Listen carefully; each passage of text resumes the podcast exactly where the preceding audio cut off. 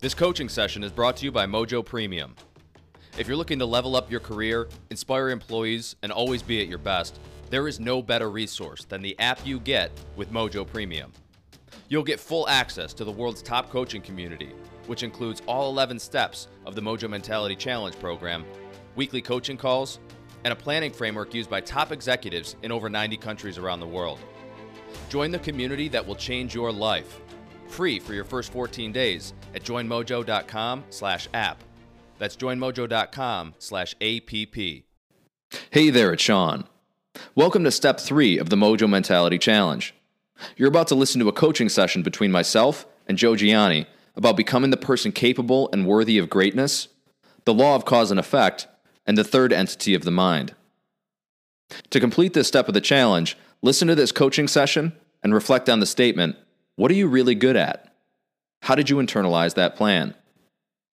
I recommend listening to this session several times to let the concepts really sink in. Then take copious notes and write down your realizations in your Mojo Mentality notebook. Let's get started.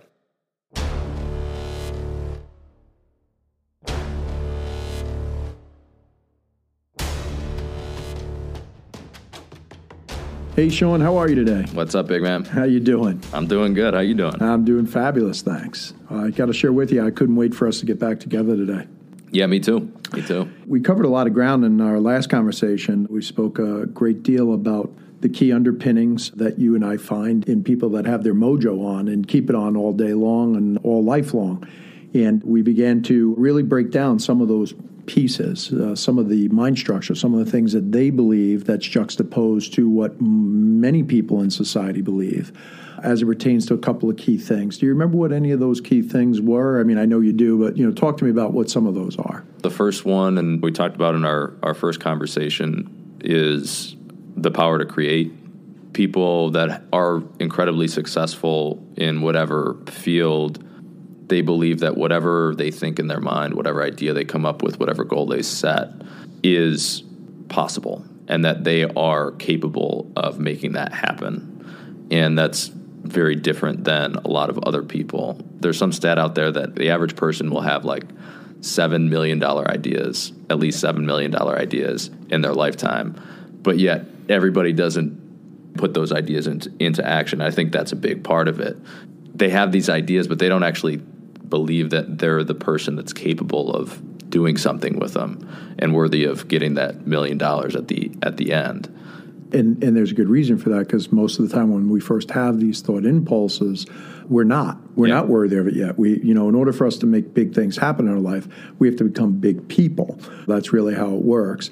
But I love where you went in that it all starts with creation. And that's something that most people in society have not been really taught. We're not taught in formal education that you and I have that power to create. We really have the power to envision what it is that we want out of this magical gift called life. And we have the power to envision what we want and also make that happen the high school graduation. Go now, pursue your dreams, you know, live your life and fulfill your goals. And I said to you a couple, couple conversations ago that I lean back and think about all these graduations I've been to and say, well, th- this is great. It's so inspirational, but where'd they really teach us that? I'm not knocking it. It's the best in the world, but it still is very, very, very much void of the caliber of, of education that's necessary to help people really live a fulfilling and abundant life. And it starts by first recognizing that we do have the ability to create. Dogs can't create, orangutans can't create, elephants can't create, but you and I, as human beings, we have the power to create. And the proof of that is just looking around at all the things you and I see from cars to planes to, to computers to iPhones. I mean, it's endless. These are all things that happen through the creative faculties of the human mind. The human mind, unlike other species' minds, has the power to create. And that was one of the most important fundamental building blocks that we've talked about so far. I, I, also shared with you that the happiest people I've ever met in my life have always been men and women who constantly put themselves into that state. They understand it's part of the rule book. They understand that it's part of them igniting their life and living with mojo. They might not explain it to you and I that way, but the reality is is that that's what they do every day. They do it intuitively. They're constantly constantly recreating their future, setting new dreams and breaking them down into new goals and accomplishing them. And then when they do, they set new ones. The most unhappy people I've ever met in my life are men and women who do not understand that. When I informally talk or interview people that are really not in a good place, one of the quickest things that I see is that there is no creation. They do not see where tomorrow can bring them. They do not think about what tomorrow has in store for them. They are only caught in the world that they're in right now. And it's just an observation I've made for a long time. So that's why that's such an important part of our journey and an important part of coaching and mentoring people that I spend a lot of energy, a lot of time really helping to anchor that. Because a lot of people could say to me, oh, yeah, yeah, no, I get it. But yet they really don't get it. Our creative faculties, if not used, are like a muscle. They dwindle, they go away. So, part of me coaching and mentoring people is every time that little voice inside your in my head says, you know, I wish I had, or I really like to, or what a great idea. I want to help all of us to write those things down because those are those thought impulses of what the future can become one of the many big things that I've learned from you over the years is the difference between knowing something intellectually and knowing something viscerally, like knowing something really, really deep, yeah. uh, and really believing it and embodying it. Because it's easy to to know something intellectually. I understand the logic behind it, yeah. but it's a different thing to really know it viscerally, where it's kind of embedded into your DNA. It's embedded into who you are and yeah. how you move. Yeah, you know that's why I, I talk about people, and specifically, I, I, I, like to speak about Thomas Edison, and only because he's an inventor. So, what greater example can you and I think that all of us know in common than to talk about the greatest inventor that's ever lived? What Edison understood is that he had the power to create. He had the ability to visualize the outcome of what it is that he wanted and then stay with that long enough and hard enough till that which he created in his inner world became reality in his outer world. And that's what he understood. He didn't passively understood it. He deep in every corpuscle understood that he had the power to create. So when you and I see someone like him and we use adjectives to describe him, my gosh, he was determined, he was goal directed, he was focused, you know, he was a self starter. Those traits are easy to have if we first have that core belief that says, I'm the creator. I can do, have, and achieve what it is that I really want. And that all starts by exercising that muscle. That's why I make such a big deal out of that. What else, uh, in reflection, were some of the golden nuggets of what we've been discussing so far? Well, I think you know after that we chatted about the idea of before we can have, we must become. Mm-hmm. You know, I've been thinking about that, and I think a lot of people will write off their ability or their worthiness to achieve these things that they think of or have these things that they think of because they don't believe they're capable and worthy of doing it. And we talked about the reality of at the time they're not. And I think that's where they're they're not wrong that to, to think that at that point in time.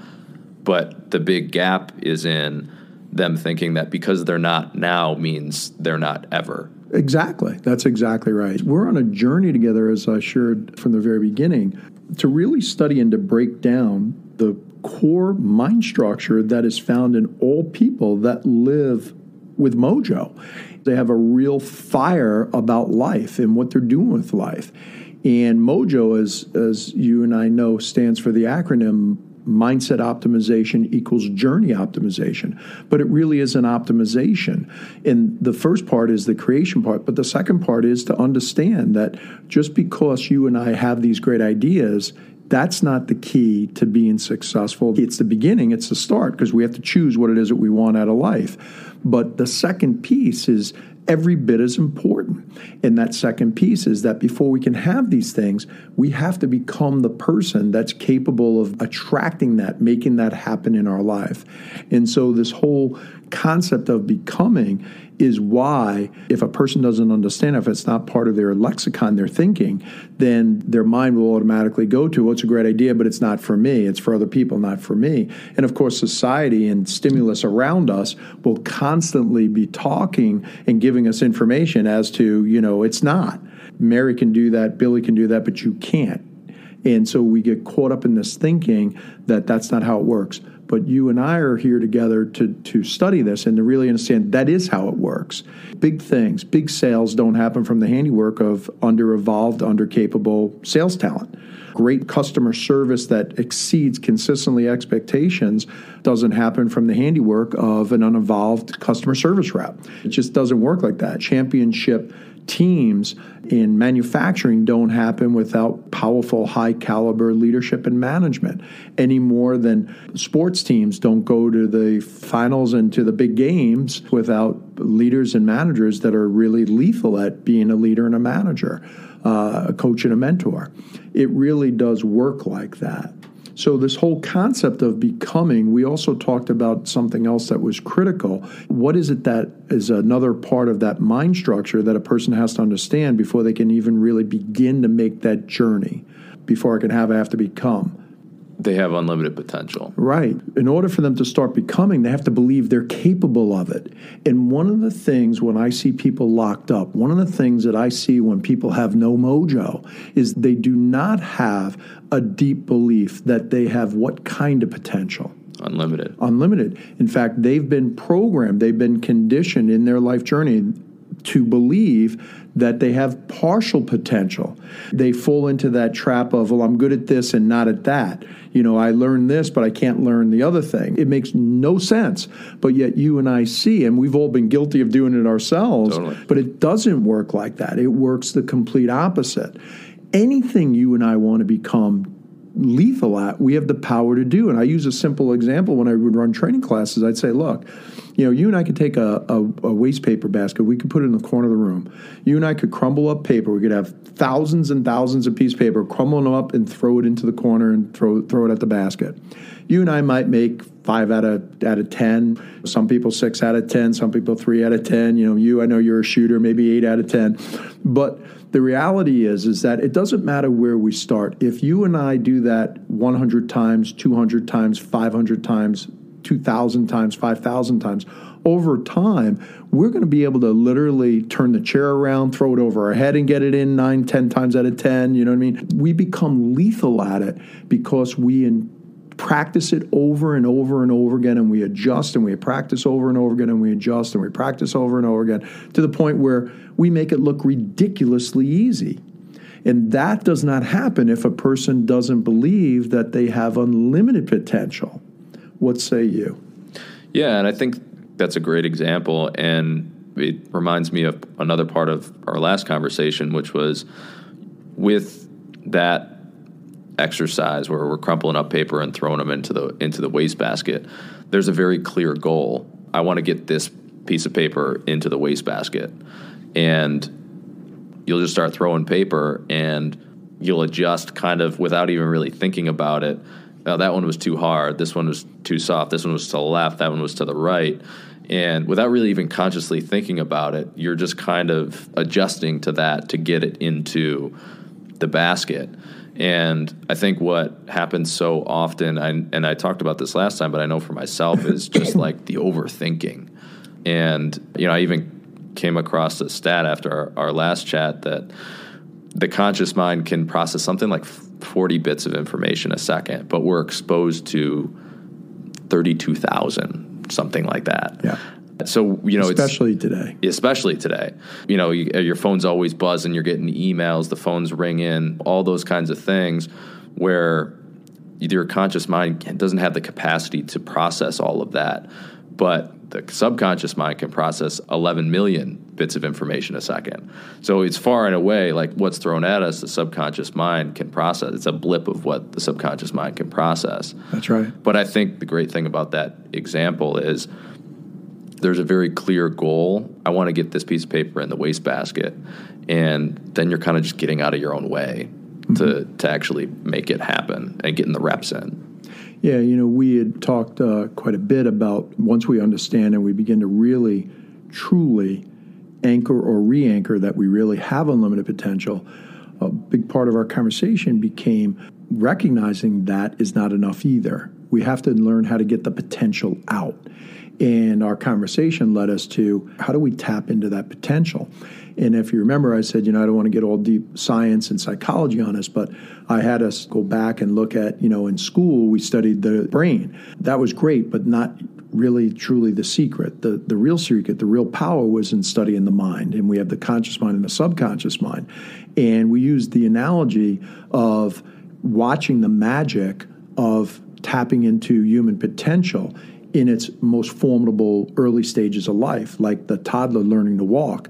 The toddler gets a vision of wanting to walk. They see everybody else walking. They have the complete belief instantly that they're going to walk, and they start pulling themselves up on everything. And they take a step, they lean too far to the right, and they keel over, right? They pull themselves up, they lean too far to the left. What happens? They keel over. You got it. Too far forward, they fall forward, back, forth ultimately, the toddler does not have the mental sophistication that we all fall into later on in life that starts saying, well, you know, gee, I got to adapt. The subconscious mind is a goal seeking mechanism. It automatically takes the feedback from the environment and starts organizing it into a plan. And it will not stop till whatever you and I lock in consciousness, in this case, the infant learning to walk, until it achieves that goal. Once it achieves that goal, meaning it locks it in, we never have to relearn how to walk again. And that's the beauty of human potential. In other words, we were not born walking, we were born with the potential to walk, but that's how we got it out. You and I gave analogies about learning to ride a two wheel bicycle, same thing, learning to drive a car. But it does not end there it ends whenever we decide it to end. In other words, there really is no ending. We have the power to use and tap into our potential and become whatever we need to become, master whatever skill we need to master in order to perform in every aspect of life at the highest level. And if you and I perform at the highest level, you and I can expect and will get the highest level of results. And the reason is because something else we talked about that when it comes to results in life, they're really a function of cause and what? Effect. They're cause and effect. You know, for every action, there's an equal and equivalent what? Reaction. That's right. so when you and I stop and we think about this, if we execute a plan really, really, really well at the highest level, we will automatically begin to get the right results. If we execute a plan and we don't do it really well, we'll get mishmash results, right? We'll get mixed feedback. So when you and I stop and you think about cause and effect, that's what gives us the insight. That's what gives men and women with mojo the ability to be able to quickly break things down. In other words, if I want to get really good at my personal finances, I now can read with a trained eye two or three articles on personal finance. I can read a couple of books on personal finance. And what ultimately I'm going to find, because I've done it, is that by the time I get to the second or third article, by the time I get to a second or third book, I begin to realize they all say what? Same thing. They all say the same thing. And the reason is, is because success in anything in life is cause and what? Effect. Cause and effect.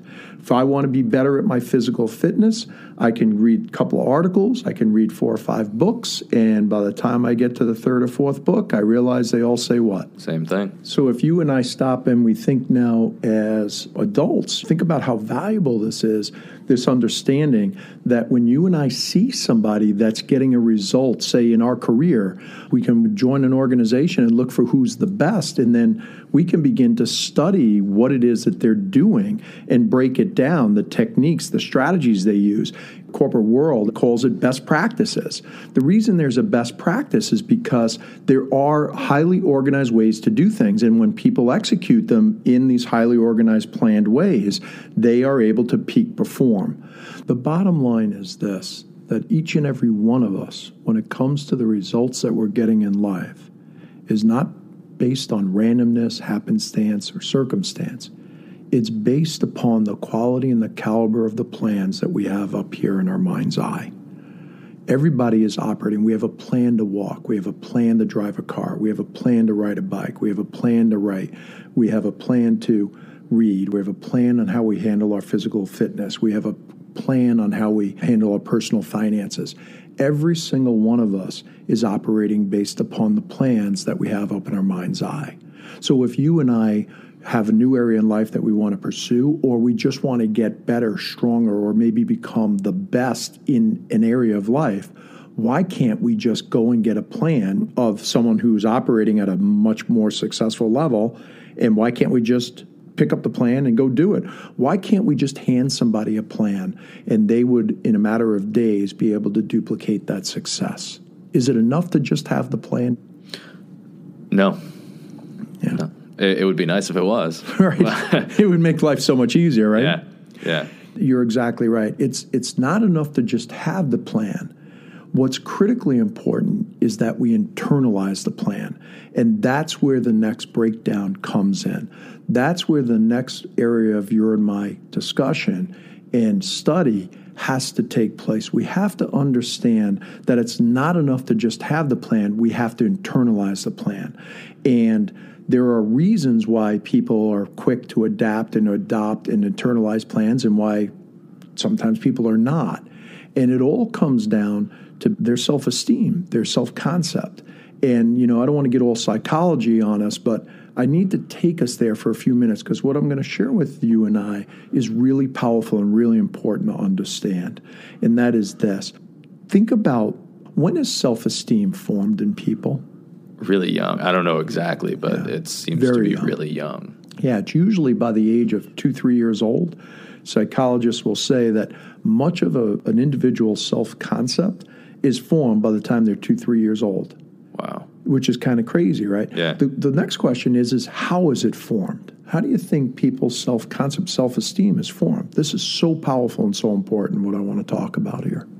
Well, I would think it would be their surroundings or their their environment, their parents or the people that are raising them. Yeah, I, I put it very simply and succinctly this way. The way that an individual's self esteem and self concept is formed is the way they're spoken to, the way that their parents speak to them, the way that their older siblings speak to them, the way grandparents speak to them. The way we're spoken to is the way that we begin to learn how to speak to who? Ourselves. You got it. And that is the beginnings of our self esteem, our self concept. You know, one of the ways that I help to see the significance of this is I would use an example of little Billy, a little Mary sitting in a high chair and they're having dinner and they're maybe a year and a half old and they're excited and their hands are waving around and the parent puts the plate of food in front of them and a glass of milk and all of a sudden the, the child throws its hand and accidentally slams the milk across the table, falls off the high chair, goes across the whole table, makes a huge mess. In one example, the parent says, you know, Billy, you know, you're so clumsy. How many times I got to tell you? Why do you have to make a mess every time we're having dinner? Why can't you calm down? In that example, the parent, unbeknownst, and by the way, this is not easy being a parent, right? But the parent, unbeknownst, what they're doing is they're linking that that feedback right to Billy's self concept. It's telling Billy what he is. It's showing that the feedback is representative of who he is. In the opposite example, the parent says, Oh, Billy, accidents happen. Let's clean this mess up. Man, we made a big mess. And let's fill the cup of, of milk and push it back a little bit further so you don't accidentally knock it over again. In that example, the parent's taking the negative feedback from the situation and readjusting the behavior, readjusting the movement. And so Billy is beginning to see that the feedback is not indicative of who he is or who he's becoming, but it's virtually just information, information that he can use to keep adjusting, information that feedback is not good or bad. It's simply positive or negative based upon the outcome that we're after. Now, I know that that's a little bit heavy for a second, but it's so rich and so powerful what I'm explaining there because if a child is carefully spoken to through their early development, think about what we learned about the mind. It's the conscious mind chooses what it is that we want to accomplish, but the subconscious mind is a much more powerful part of the mind. It is a goal seeking mechanism and it learns and adjusts based upon what? Feedback. feedback. But if that feedback is not coming unfiltered, if it's not coming pure to just simply say it's positive and negative and I'm going to adjust, positive, and negative, I'm going to adjust, it short circuits. So powerful is people's self concept, self esteem, that I always likened it to the third entity of the mind. It is literally the filter that's between the conscious and the subconscious mind that all of us begin to evolve and develop by the age of three, four, five years old. And the thing that's really wild and crazy is that if that esteem is not carefully built, it actually short circuits people all the time as they're setting goals because they begin to see feedback and connect it to who? Themselves. Themselves rather than just information that's not good, it's not bad, it just what? Is. It just is. All that matters is what we do with it. And so, throughout history, and for many, many decades, probably about 70 years now, they've done all kinds of studies on the influence and the impact that people's self esteem has on the level of success that they'll reach in their life. There's self esteem studies in terms of relationships, how strong someone's self esteem is, and how good they'll have relationships in their life. There's studies on self esteem in terms of how financially successful they'll be in life. There's all kinds of self esteem studies in terms of education, in terms of how well they'll do in school. There's studies in terms of low self esteem in their movement towards alcohol abuse and drugs. There's all these different studies that are out there, and they're accurate in terms of being a predictor. But who wants the predictor? We want to develop ourselves. We want to reach our full potential. And in order for that to happen, we need to understand what really is going on. What causes that short circuit? What causes us to lock ourselves up? And that's what causes that to happen. And it, once it's built that way, it happens all throughout life. Talk to me as I'm saying that because I was a little heavy, and I know right about now you're thinking I'm completely crazy, and I am. But but what are you thinking? Yeah, you know, I think the one thing that I really like about the way that you have explained that is that successful people really seem to detach themselves from feedback, where I think the way a lot of people, yeah, and not in a, not in an, an, unhealthy way, right? But in a healthy way. Keep going, right? Yep. Where they don't attach it to themselves and who they are, and I think that a lot of people will either think you have low esteem, where every all the feedback that you get is just telling you how how bad you are at this, or that you're not capable, or you're not worthy of, of doing this. But people also don't want to be the other extreme of that, which is they are ignoring the feedback because they think I'm so great and I'm so good at this without really even even seeing that this isn't working. Right. And, and that's one of, of the problems they have with youth right now, right? Everybody gets a trophy, right? All that yeah. stuff. That that big debate. And I'm I'm not gonna I'm not gonna weigh in on that debate per se. I'm just gonna say that the whole thing is misguided because what we're really there to, to teach in terms of working with youth is that in life you have to choose to become great. You have to choose to get great at a sport. You have to choose if we're going to become a championship team because every championship team that I've and I played on some when I was a young kid growing up, they were championship teams because that leader s- set the gauntlet, put a stake in the ground, and it wasn't talking about hey we're going to show up and play some baseball. It was we're going to win the, the the World Series.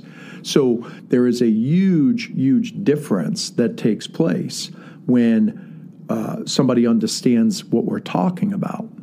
Yeah, I think that that kind of detachment from the feedback by just looking at it as information is a huge difference. It was a huge difference maker to to me because you you don't want to look at everything as I'm so bad at this, but you also don't want the other extreme of being this cocky, arrogant person that's not really even looking at what's going on and feeling entitled and, and all the things that, that come along with that. The detachment kind of breeds the best of both worlds where this is just information. And that's, right. that's a huge difference in the way that most people think about feedback. That's exactly right. If somebody has, you know, weaker or even broken esteem, that causes what I call a failure system. My question to you is why? because they don't believe they're capable and worthy of doing that and the feedback that they get just reinforces that to them. Perfect. That's exactly right. And if somebody has a success system, they have strong, healthy self esteem, I call it they have a success system. Why do they have a success system? Why do I label it that way? Because they can take the feedback and organize it into a plan that they can internalize. And it doesn't get short circuited before it's internalized so they're actually doing it. Right. They're able to keep getting that feedback just like the toddler learning to walk just like learning to ride a two-wheel bicycle and keep coming back to that negative feedback and keep adjusting. Keep coming back to that negative feedback and keep adjusting. And that is the secret. When you want to help somebody kick their results out to a bigger level you have to really kick out their self esteem to a bigger level. They have to begin to see themselves bigger. They have to begin to believe themselves bigger. They have to begin to speak to themselves differently in order to do that. And once they begin to do that, they begin to get unlocked and they begin to set themselves free. When I was a young boy growing up, I grew up next door to Norman Julius Esiason, became known as Boomer Esiason, right? And so anybody that's into uh, sports and particularly football, you know who I'm speaking about. But you know, Boomer and I are, were not just neighborhood friends. We grew up and we were best friends. In other words, you know, I stood up in his wedding, he stood up at my wedding. I could go on and on with regard to our journey together. But the most powerful part of the journey for our discussion today was when we were young and we were kids. And I'll never forget it because by the time he was 10, 11, 12 years old, I mean, he had chosen. We would be sitting around the dinner table at his house, and he would talk about becoming an NFL quarterback. And his dad, Mr. E, wonderful man who I was very close to, really wanted Boomer to grow up, and most people don't know this, and become a, a pitcher, wanted him to be a baseball player. You know, and Boomer was uh, a left-hander. You know, yeah. and there are not a lot of left-handed quarterbacks in the NFL. And but his dad wanted him to be a baseball player, but his dad was smart enough to know that he didn't choose what his son was going to become his dad was one of the smartest men I knew when it came to success and success principles. He let his son choose. And by the time we were 13, 14 years old, not only was that all he and I talked about, but it's all that all of our friends, all of our closest friends talked about was that he was going to grow up and become an NFL superstar. But it wasn't just in talk. I mean, he worked at it. He was coached to that. He was trained to that. But even that wasn't the biggest demarcation in my memory of our journey. It actually happened when we were about 19 years old we were home from college and we met at a local bar and we were having a couple of beers and we're sipping the beer and you know just like 18 19 year old guys we're talking about what's it like at college and you know the new people we're meeting et cetera et cetera. And and next thing you know, one of the kids from high school came over and goes, "Hey guys, how's it going?" And you know, we said, "Oh yeah, I'm going good." And the kid looks at Boomer and he says, "Hey Boomer," he goes, uh, "You don't still have that crazy dream about becoming an NFL quarterback, do you?" And Boomer kind of looks at him and he smiles. He goes, Well, yeah, you know, as a matter of fact, I do. And he says, Actually, I got a full scholarship to Maryland. I'm a Terp now. And, you know, being kind and nice. And kid goes, Yeah, he goes, But, you know, Boomer, you know, a lot of people have a dream about becoming an NFL quarterback, but very few people ever make it. It's like one out of every million. And Boomer just goes, Yeah, yeah, right. And kind of like rolls his eyes and doesn't say nothing. And kid goes, Ah, you know, what I'm trying to say is that you're good, but playing at the Division One and then the NFL, that's a whole different thing. And Boomer just kind of looks at him and says, Hey, listen, you know, why don't you just take your beer and leave? He goes, ah, you know, boom, all I'm trying to say is that you're left-handed. Most of the quarterbacks are right-handed. And besides, you know, you're not as fast out of the pocket. And Boomer just all of a sudden stands up and he goes, listen, because you're not listening to me. He goes, I said, take your beer and leave now. And the kid kind of like tucked his tail. He grabbed his beer off the corner of our table and he kind of walked away because when Boomer stood up, he's a giant. You know, he's six foot five. You know, these guys don't look that big on TV. Let me tell you, they're monsters. Okay. And he sat back down and just totally ignored and just kept talking. You know what I mean? It was like irrelevant to him. Just started going back, talking about school and people he's meeting. And I go, whoa, yo, whoa, bro. And goes, what? I go, I don't know, man. That was uh, that was a little bit rough, wasn't it? And he goes, what do you mean, Joey? And I said, well, I think you're a little rude to that guy. He goes, no, I wasn't. Let me ask you a question. I go, sure, what? He goes, in all the years I've known you, have you ever told me anything negative about my dream and my goal to become an NFL quarterback? And I said, Well, no, never. Of course not. He goes, Well, how about our friends JoJo and Eddie? Have you ever heard them say that to me? I go, No, of course not. He goes, how about the football coach? You ever hear him say that to me? I go, no. He goes, how about my sisters? Did you ever hear my sisters ever say those words to me sitting around the dinner tables? I go, no. He goes, how about my father? Did you ever hear my father say that to me? I go, no. He goes, who the hell is he?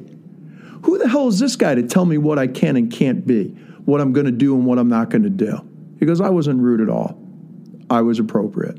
And then we just went on. I'd love to tell you at that moment, I really understood this whole concept of steam and a mojo mindset, but the fact of the matter is, is that I didn't. But looking back, I was able to clearly see that at that point in time, he had already had a highly evolved internal mind structure that was way beyond where my head, my thinking was at that stage of life. He literally understood that he was going to choose what he was going to do. Now, it wasn't easy. There's setbacks, there's challenges, but ultimately, nobody was going to tell him what it is that he could do. What do you think as I'm saying that? I, I love that story. And, you know, this is an isolated incident of this one guy at the bar, but that's not the only time he's ever going to hear that. And oh. he heard that, I'm sure, countless times over and over and over again, not just from people running into the bar, but people in the football world, people in the media, all those kinds of things. And it'd be so easy, even just in that one isolated incident of this one guy in the bar, for that to allow kind of like a, a seed of doubt to yeah. kind of slip into your mind. Like, you know, you, you try to fight it, but you're kind of like, eh, maybe, maybe he's right. Maybe I'm kidding myself. Yeah. And what he did was just completely reject that to say, this isn't up to you. Yeah. Who the hell are you? Exactly. And that's very evolved and very different than the way most people would react to that. And that's what I mean about, you know, really understanding this whole concept of feedback and being able to filter that and see it and use it for what it really is. Not only does nobody else choose what our goals are in life, what we're going to do in life, but no one else has the ability or the right to tell you and I what we're good at and what we're not good at because all of us have what kind of potential? Unlimited. Unlimited potential. And so it's a matter of tapping into that. It, it comes down to looking at self esteem and you know, one of the questions that people will say to me all the time, you know, Joe, I know somebody they're really successful at business, but they're horrific in their personal relationships. Or I know people that are tremendous in their personal relationships, but they're broke. And what I want you and I to see is, is it possible for someone to have uh, really strong esteem and have the right thinking in certain areas of life and not in other areas of life? Yeah. Yeah. And the you answer, see it all the time. Yeah. And the answer is definitely yes. See, when a person has strong esteem, it becomes the operating software that all things get filtered through. But we actually can have different esteem, different filtering in different aspects of life. So if an individual's esteem is evolved in a healthy way, they have what I call a success system. They're able to set visions and break those visions or dreams down into goals. They're able to organize plans very quickly. They're able to study other people and see what they're doing and assimilate it very quickly. They're able to start executing. They're able, as they start to execute, to get feedback. When you and I first start doing something for the very first time, do we get more positive feedback or negative feedback? Negative. Negative. We get a whole bunch more negative feedback. They're able to take that negative feedback and their subconscious mind is free to adjust because the filter is free and it just filters right through and it accepts and it keeps adjusting. If somebody has a weaker or a poor self esteem, a weak filtering system, what happens as they begin to try to internalize the plan? It short circuits. Right. They short circuit. They start getting feedback. And the minute that feedback, which most of the time early on is negative, the minute that negative feedback comes upon them, they immediately begin to shut down. They will immediately begin to stop taking action. And that's why you and I see people that are really good at some things and they really poor at other things. They're really lethal at some aspects, some skill sets, and yet they're really poor at other ones. And ultimately, they never walk the high road. They never walk and live the high life. They never really achieve greatness because they have partial abilities not full abilities. They have partial internalization of the plan, not total command and internalization of the plan. And as a result of that, their results become limited. And that's why, through my decades of coaching people, I'm able to look at people from a mojo perspective and see what their thinking is. See, do they understand the ability to create? They don't say it to me that way, but you can see in the stories they'll tell me and the examples they'll use about their life they'll be able to share all these different things about you know their potential. They'll understand that before they can have things they have to become the person. They accept personal responsibility for that. They'll do all these things and operate this way and they'll even take the negative feedback very quickly and keep adjusting.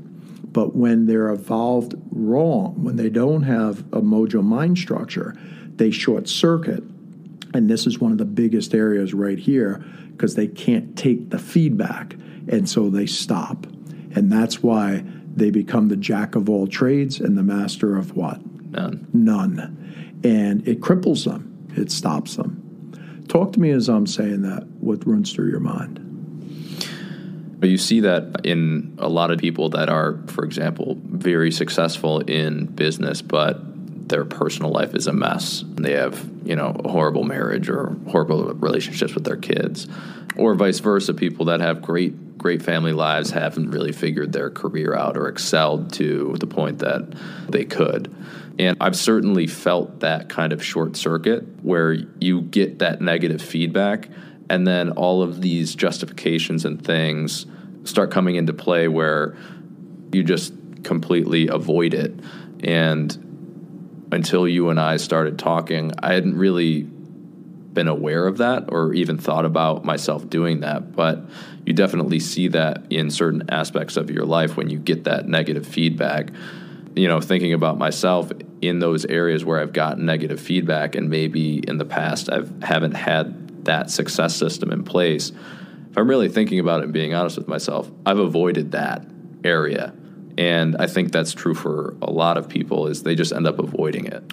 Yeah, the overwhelming majority of people do, and not because they want to, but because they don't understand that they have to run into the resistance. They have to run into the negative feedback, not run away from it.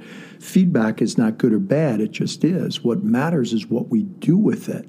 Feedback is the breakfast of champions for people that build very powerful and successful lives. Anytime we want to get better at something, the more feedback we can get in that area of life, the quicker and faster we're going to adapt and internalize a better plan, especially if we're being coached and mentored in a particular area by somebody who really is highly accomplished in that area of life. If you and I are being developed as a salesperson and we're being coached and mentored by somebody who's a top notch sales producer, we don't want to run away from the feedback. We want to run to the feedback and we want as much of it as we possibly can you know, in our next conversation, I'm going to talk about my mentor, who was was and is a sales master, and being carefully and closely coached and mentored by him was priceless because he was constantly giving me feedback, and because of the way he coached and mentored me early on in my career, I learned to run at the negative feedback not to run away from it. And it made all the difference in the world in my speed to productivity, my ability to become a peak performer very quickly. Not just me, but everybody on his team. He had a real magical way that he did that that we'll talk about in our next conversation. So the the last question is is if somebody has a weaker or less evolved self-esteem, is it a death sentence? I mean, I've learned from you that it's not, luckily. That's right. That's exactly right. And the fact of the matter is, is that unfortunately, some people walk through their life thinking who I am is who I am, and that's it. But the fact of the matter is, is that every day is a new beginning. Every day, every one of us has an opportunity to grow and become more. And can we strengthen? Can we build our self esteem, our self confidence, our self concept? The answer is yes, we absolutely can. And not only can we, we must. And in our next conversation, I'm going to talk to you, going to tell you a couple of stories of how this magical man that I was mentored by began to do that for me at 21 years old and did for everybody I've ever watched him ever coach and mentor. And a major, major key to not only my own journey of life success, but to countless other people that I watched him develop, but then through us as a company, taking that model and training hundreds of thousands of people throughout the world.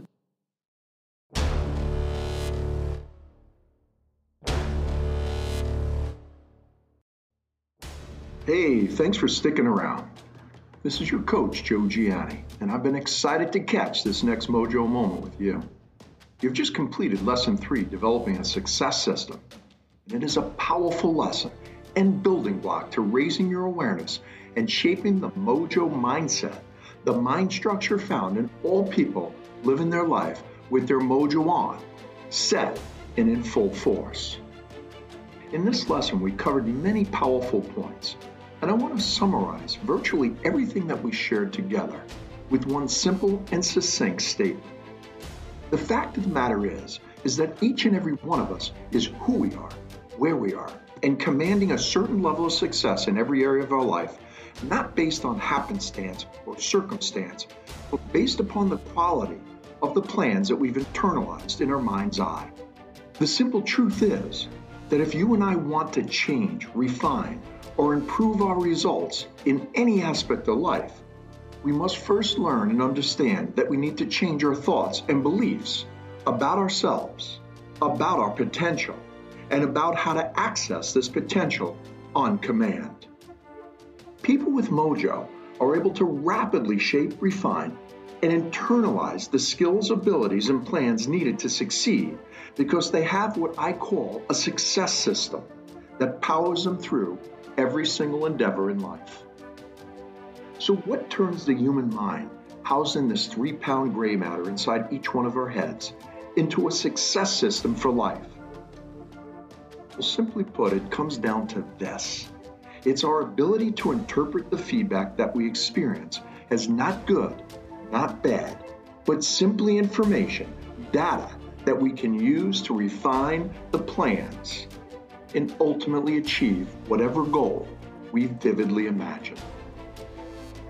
I realized through the decades of closely coaching people that as I helped them to really discover and recognize their potential, and as they began to set goals and really execute on the plans, relentlessly, tirelessly, over and over again to refine their skills, that many, many times they would lock up or shut down along the way.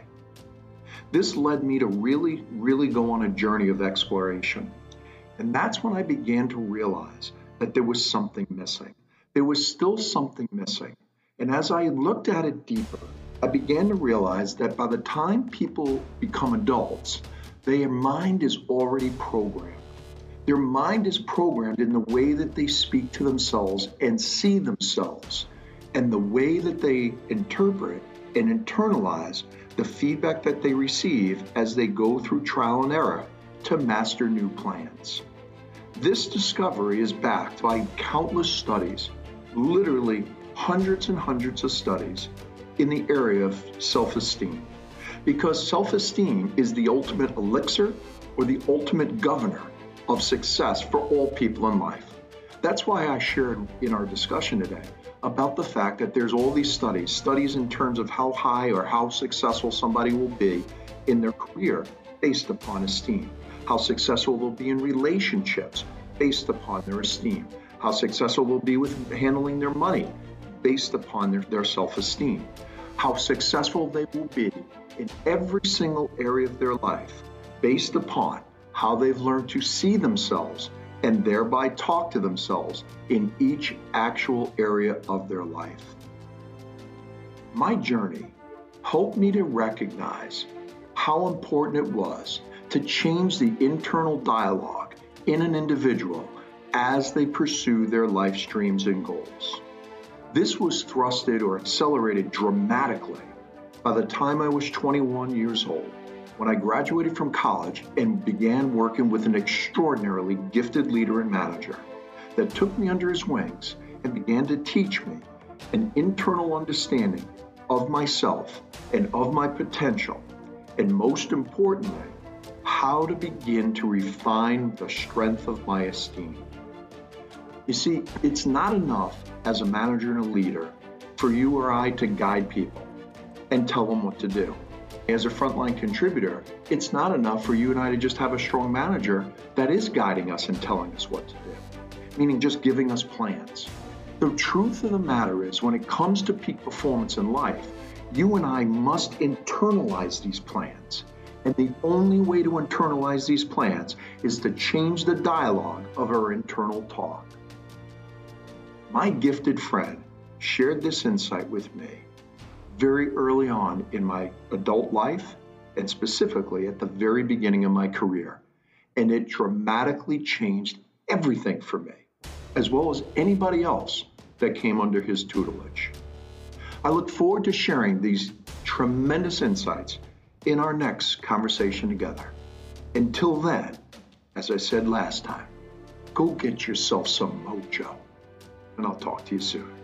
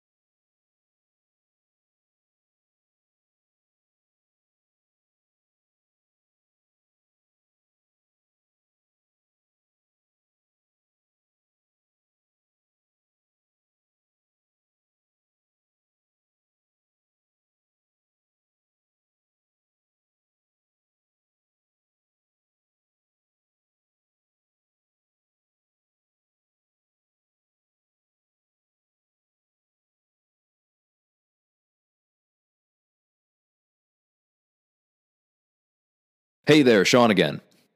Thanks for listening, and remember your challenge for the week. Listen to this session three times and write down 20 examples of cause and effect in your life. I'll see you out there. Hey, Sean here. Want to apply what you just learned to your life and career? There is no better resource than the Mojo app. With Mojo Premium, you'll get full access to the world's top coaching community, which includes all 11 steps of the Mojo Mentality Challenge program you're listening to now plus weekly coaching calls and a planning framework used by top executives in over 90 countries around the world. We're in the champion building business, taking mental fitness, servant leadership, and job performance to ambitious new levels. And we've got the global top 20 training firm status and the Nobel Prize winning research to prove it. So join the community that will change your life. Free for your first 14 days at joinmojo.com/app. That's joinmojo.com/app.